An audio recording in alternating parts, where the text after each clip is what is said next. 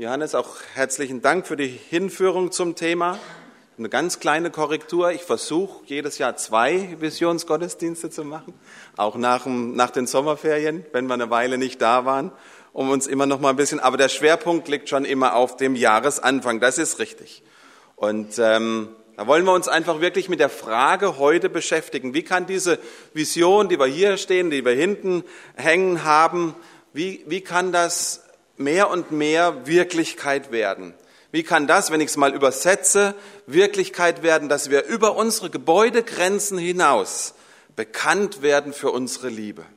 Das ist das übersetzt. Wie kann das passieren, dass wir bekannt werden für unsere Liebe zu Gott und zu den Menschen? Wie kann es passieren, dass wir Gott mehr lieben und daraus heraus die Menschen um uns herum, in unserer Gemeinde, in der Familie, unserem Arbeitsplatz, in der Schule, in der Nachbarschaft, wo auch immer Gott uns hingestellt hat? Wie kommen wir dem mehr und mehr nahe? Der amerikanische Ökonom Peter Drucker hat einen ganz bekannten und super interessanten Artikel mal geschrieben. Wenn ich euch die Überschrift sage, dann habt ihr sicherlich schon mal was davon gehört, ihn vielleicht schon mal gelesen. Er hat mal einen Artikel geschrieben, natürlich auf Englisch, da heißt es, Culture eats strategy for breakfast. Culture eats strategy for breakfast. Übersetzt heißt das, die Kultur verspeist die Strategie zum Frühstück. Die Kultur verspeist die Strategie zum Frühstück. Die Kultur ist dasjenige in einem Unternehmen, in einer Organisation, was jeden Tag zwischen den Mitarbeitern abläuft. Das, wie sie sich miteinander verhalten, wie sie miteinander umgehen, wie sie Probleme lösen oder eben nicht, wie sie darauf reagieren, wie schnell, wie langsam sie arbeiten. All diese Dinge, was zwischen den Menschen in einem Unternehmen abläuft, ist die sogenannte Unternehmenskultur. Und es ist ganz wichtig dabei zu wissen, dass eine Unternehmenskultur oder Organisationskultur nicht einfach so vom Himmel fällt, sondern es ist etwas, das im Laufe der Geschichte eines solchen Unternehmens gebildet wird. Es ist etwas, das wächst, jeden Tag aufs Neue, immer weiter. Die Kultur einer Organisation, einer Gemeinde ist also die Summe aller Haltungen und Handlungen der Menschen, die Teil davon sind. Demgegenüber steht dann die Vision, die Strategie eines Unternehmens oder einer Organisation. Die Strategie beschreibt den Weg, den ein Unternehmen gehen will, um bestimmte Ziele zu erreichen. So wollen wir Marktführer werden. So stark wollen wir in unserer Produktion wachsen.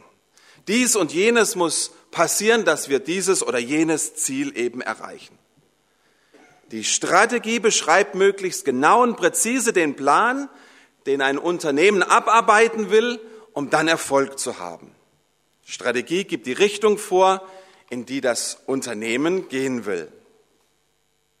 Und der Drucker behauptet jetzt in seinem Artikel, dass die Kultur einer Organisation einen deutlich stärkeren Einfluss hat, als es Visionen, Werte, Ziele, Strategie, Projekte jemals haben werden. Er sagt, dass das, was zwischen den Menschen abläuft, eine viel größere Bedeutung für die Gesundheit eines Unternehmens hat, für eine Gemeinde hat, als irgendetwas, das irgendwo auf einem Papier steht. Es geht ihm also vorrangig um die Realität in einer Organisation oder in einer Kirche. Es geht um den Ist-Zustand.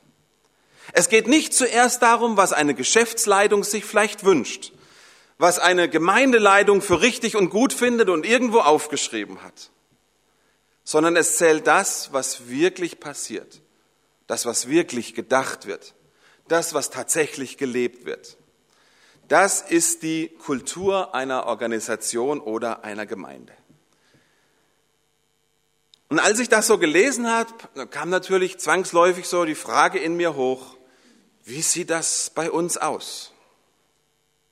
Gibt es einen Unterschied bei uns, einen Unterschied zwischen Wunsch und Wirklichkeit, zwischen Vision und Kultur? Gibt es bei mir persönlich, bei dir persönlich, in deiner Gruppe, in deinem Kreis, bei deiner Mitarbeit, bei deinem Umgang mit anderen Menschen einen Unterschied zwischen dem, was wir hier nun seit Jahren predigen und besprechen, was wir als Gemeindeleitung für gut und richtig finden und dem, was tatsächlich gelebt wird? Und weil mich dieser Artikel schon etwas betroffen gemacht hat, möchte ich uns zu dem Thema Kultur noch ein paar Fragen stellen.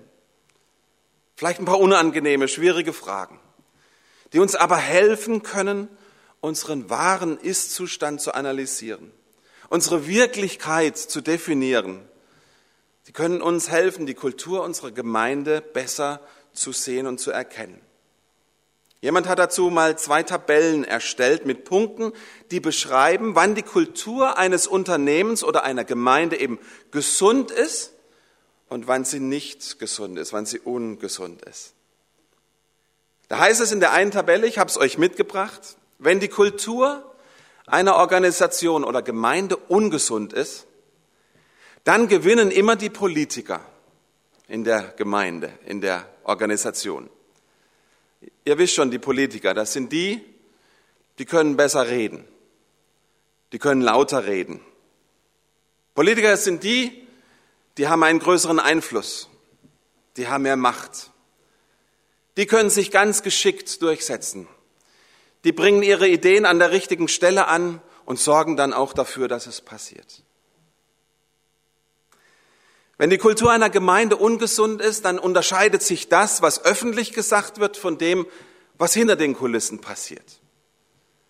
Dann wird öffentlich vielleicht gesagt, ja, die Liebe soll unseren Umgang prägen, aber dann geht es hintenrum doch vorrangig um mich und meine Interessen und das, was ich denke, was richtig ist. Da, wo die Kultur ungesund ist, da werden Konflikte so behandelt, dass man über Menschen spricht und nicht mit Menschen. Da sind Kämpfe und Auseinandersetzungen eher das Normale als die Ausnahme. Da gibt es eine festgefahrene Uns- und die Mentalität. Wir denken so, aber die denken nochmal so. Wir machen das, aber die machen jenes. Dann übernimmt kaum jemand Verantwortung, weil er sich der Unterstützung der anderen nicht bewusst ist und sich nicht ins öffentliche Kreuzfeuer stellen möchte. Schaut euch diese Punkte vielleicht noch mal einen kurzen Moment an. Resoniert da etwas in unserem Herzen? Nehmen wir vielleicht das eine oder andere in unseren Gruppen und Kreisen, hier in der Gemeinde, in unserem Umfeld, in unseren Familien wahr?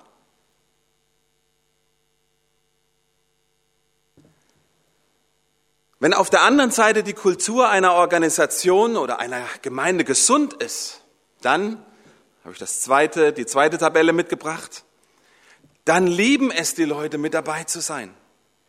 Dann sind die Mitarbeiter motiviert und kreativ. Dann ist die Bereitschaft, sich einzubringen, wirklich hoch. Dann ist die Identifikation mit dieser Gemeinde stark. Dann wachsen und gedeihen die Menschen im Glauben. Dann kommen sie gerne und wollen bleiben. Dann wird diese Gemeinde attraktiv für ihre Umgebung.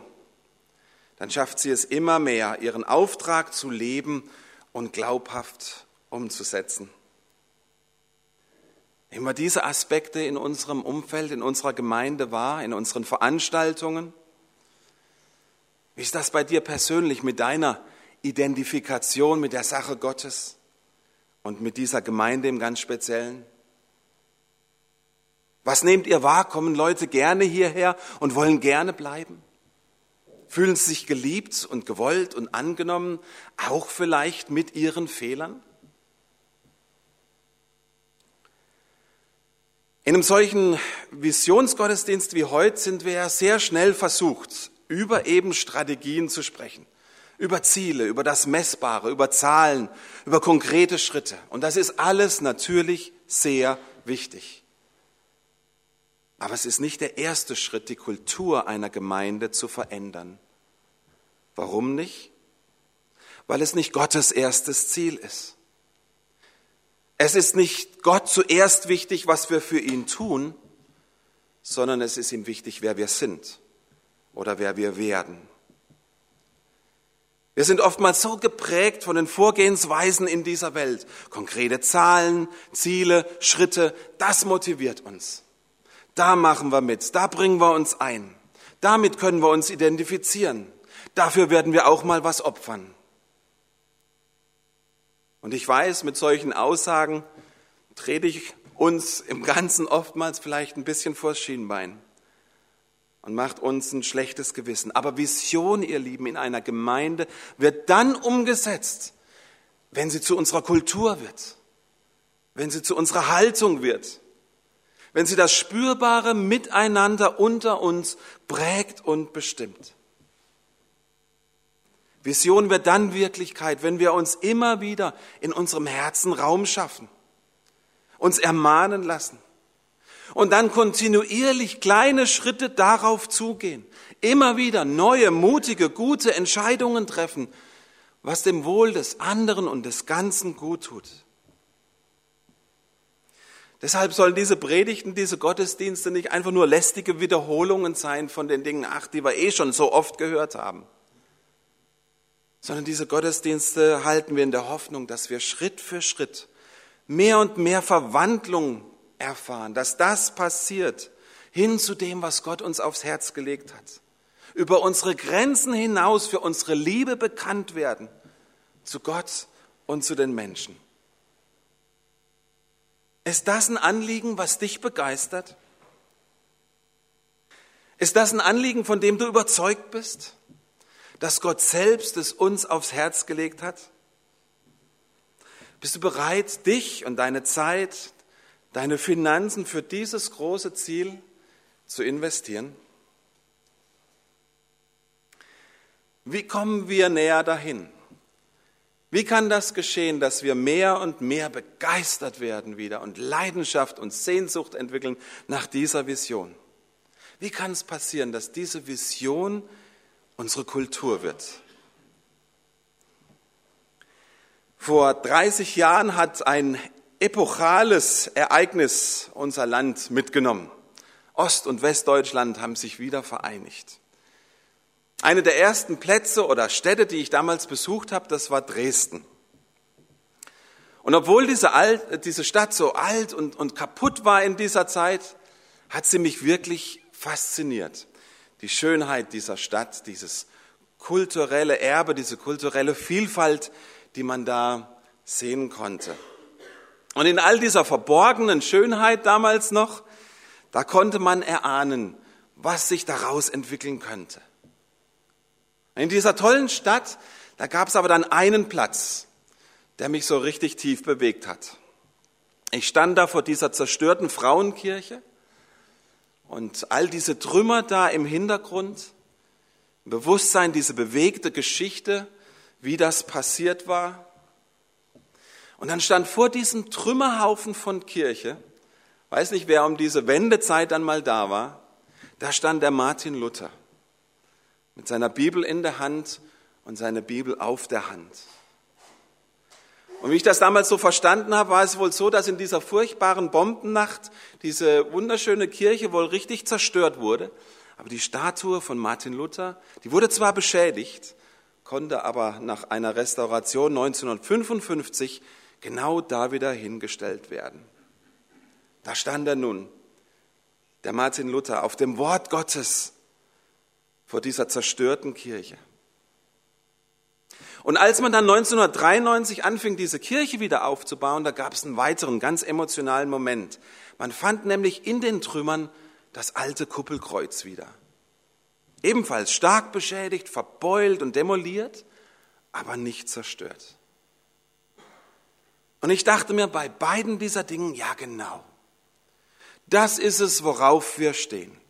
Das ist es, worauf wir vertrauen. Das ist unser Grund, den niemand ändern kann. Jesus Christus selbst und sein Wort, das er uns geschenkt hat. Unzerstörbar. Unveränderlich für alle Zeiten, in allen Ländern dieser Erde, bis in alle Ewigkeit, bis er wiederkommt. Dieses Wort, Dieser Jesus Christus selbst ist nicht kaputt zu kriegen, auch wenn die Kirche Schaden erleidet, auch wenn das Gebäude wankt und zerstört wird. Der Auferstandene steht und er regiert bis in alle Ewigkeit. Und an ihm dürfen wir uns festhalten, an ihm dürfen wir uns immer wieder orientieren, mit ihm und durch ihn dürfen wir Gemeinde bauen.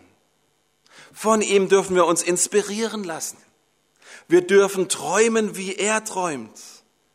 Und wir dürfen uns da einsetzen, wo er uns hinstellt. Wir dürfen beten, dass das passiert. Und dann dürfen wir uns einbringen, so wie es der Johannes gerade gesagt hat. Wir können unser Geld dafür investieren, damit diese Gemeinde wächst und ihre Berufung hier an diesem Ort erfüllen kann. Wisst ihr, ihr Lieben, eine Vision betrachtet immer zuerst das, was ist, den Ist-Zustand also, den Ausgangspunkt. Deshalb auch immer mal wieder diese harten Fragen, wie am Anfang der Predigt. Lasst uns darüber nicht betrübt werden. Lasst uns das nicht als Schwarzmalerei sehen, ach, der guckt immer nur aufs Negative. Sondern lasst uns zulassen, dass der Geist Gottes uns unseren Ist-Zustand ganz deutlich vor Augen führen darf. Denn ihr Lieben, es mag als Überraschung kommen. Wir sind noch nicht bekannt über unsere Grenzen hinaus für die Liebe untereinander. Aber es ist ein gutes Ziel. Es ist ein großes Ziel. Es ist ein biblisches Ziel, wofür es sich lohnt einzusetzen. Jede Erweckung dieser Welt hat genau an diesem Punkt begonnen. Mit dem ehrlichen Zulassen, dass Gottes Geist den Ist-Zustand einer Gemeinschaft offenlegen darf. Denn nur dann kann wirkliche Veränderung passieren. Aber Vision bleibt dann nicht beim Ist-Zustand stehen, sondern sie geht weiter zu dem, was sein könnte. Vision träumt, Vision malt aus, Vision schaut in die Zukunft.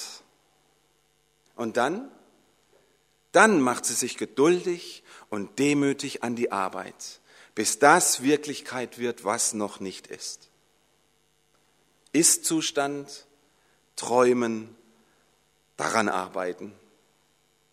Vision ist ein Schauen nach vorne und ein Zusammenbringen von Träumen und von Arbeiten. Das ist, was dieser Gottesdienst immer bewirken will.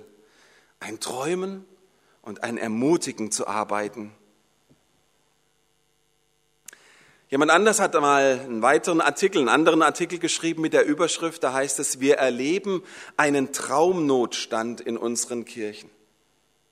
Und der Inhalt davon war so quasi, wir sind bedrückt vom Ist-Zustand, von den schwierigen Umständen in unserer Welt oder in unseren Familien oder auch in unserer Gemeinde.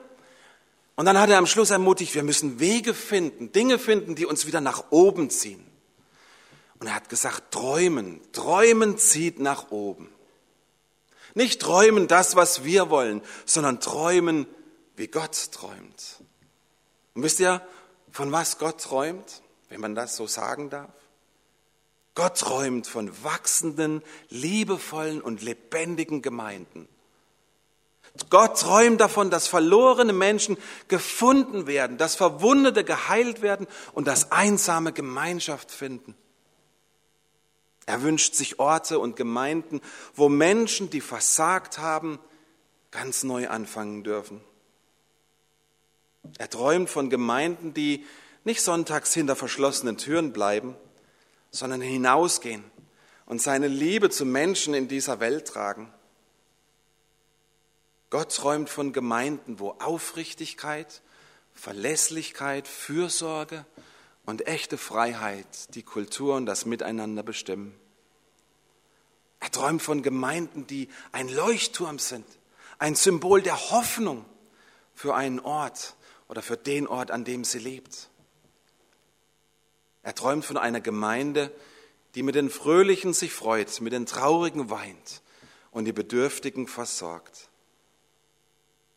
Gott träumt von einer Gemeinde, wo die Menschen gerne hinkommen, weil sie sich willkommen fühlen, weil sie spüren, hier bin ich gern gesehen, trotz meiner Fehler, trotz meiner Schwächen, die wir doch alle miteinander haben.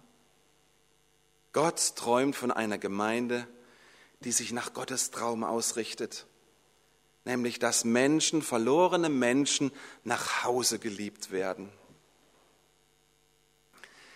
Wisst ihr, warum die Urgemeinde vor 2000 Jahren so rapide und so schnell gewachsen ist? Weil sie so radikal anders war als die Gesellschaft damals um sie herum. Diese Gemeinde war so radikal liebevoll und menschenzugewandt, wie es das Römische Reich bis dahin nicht gesehen hatte.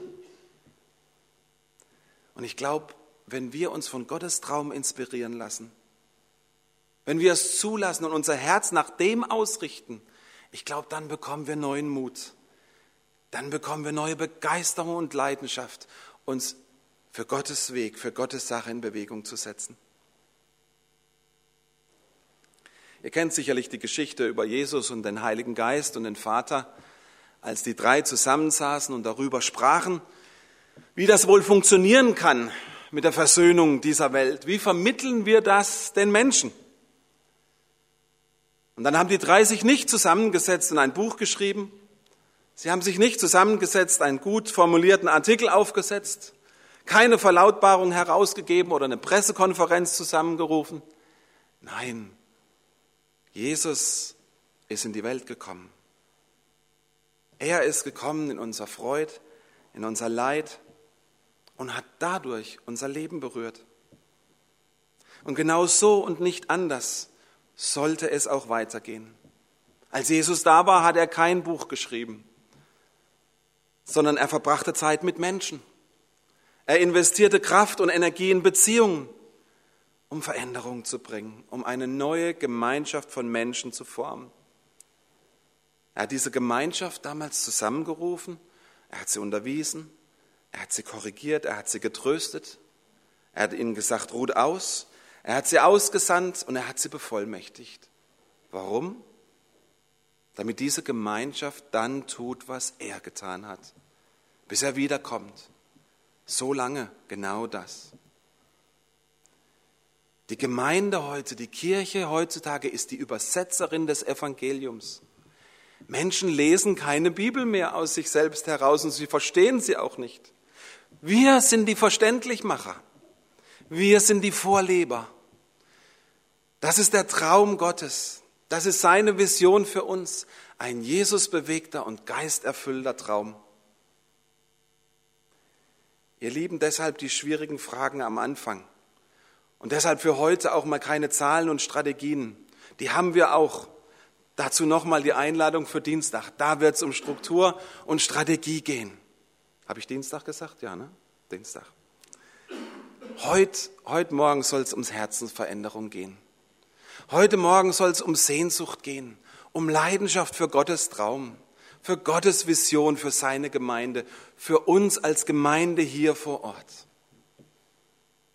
Deswegen haben wir heute den Gottesdienstablauf ein bisschen umgestellt.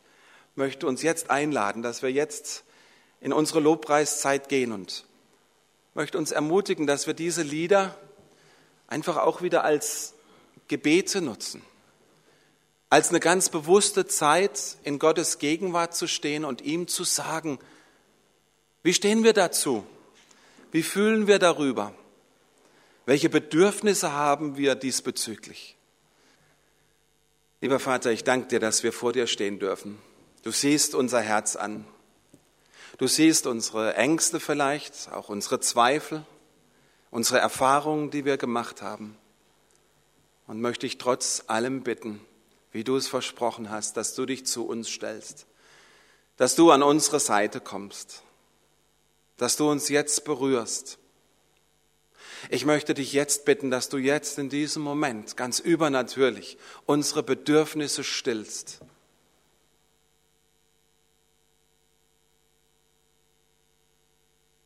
Möchte ich bitten, dass du uns Menschen aufzeigst, denen wir deine Liebe zeigen können. Für uns Gesichter vor Augen, Herr. Herr Jesus, da wo wir leiden, da wo wir Schmerz verspüren, da wo wir krank sind, da rühr du uns an. Schenk du Veränderung, schenk du Linderung, schenk du Erneuerung, Herr. Schenk du Heilung, Herr Jesus. Du siehst auch da Menschen, an die wir jetzt denken, die nicht hier sind heute Morgen. Du bist nicht hier an diesen Ort gebunden, du bist viel größer. Aber du siehst auch das, was wir uns selbst wünschen, tief in unserem Innern.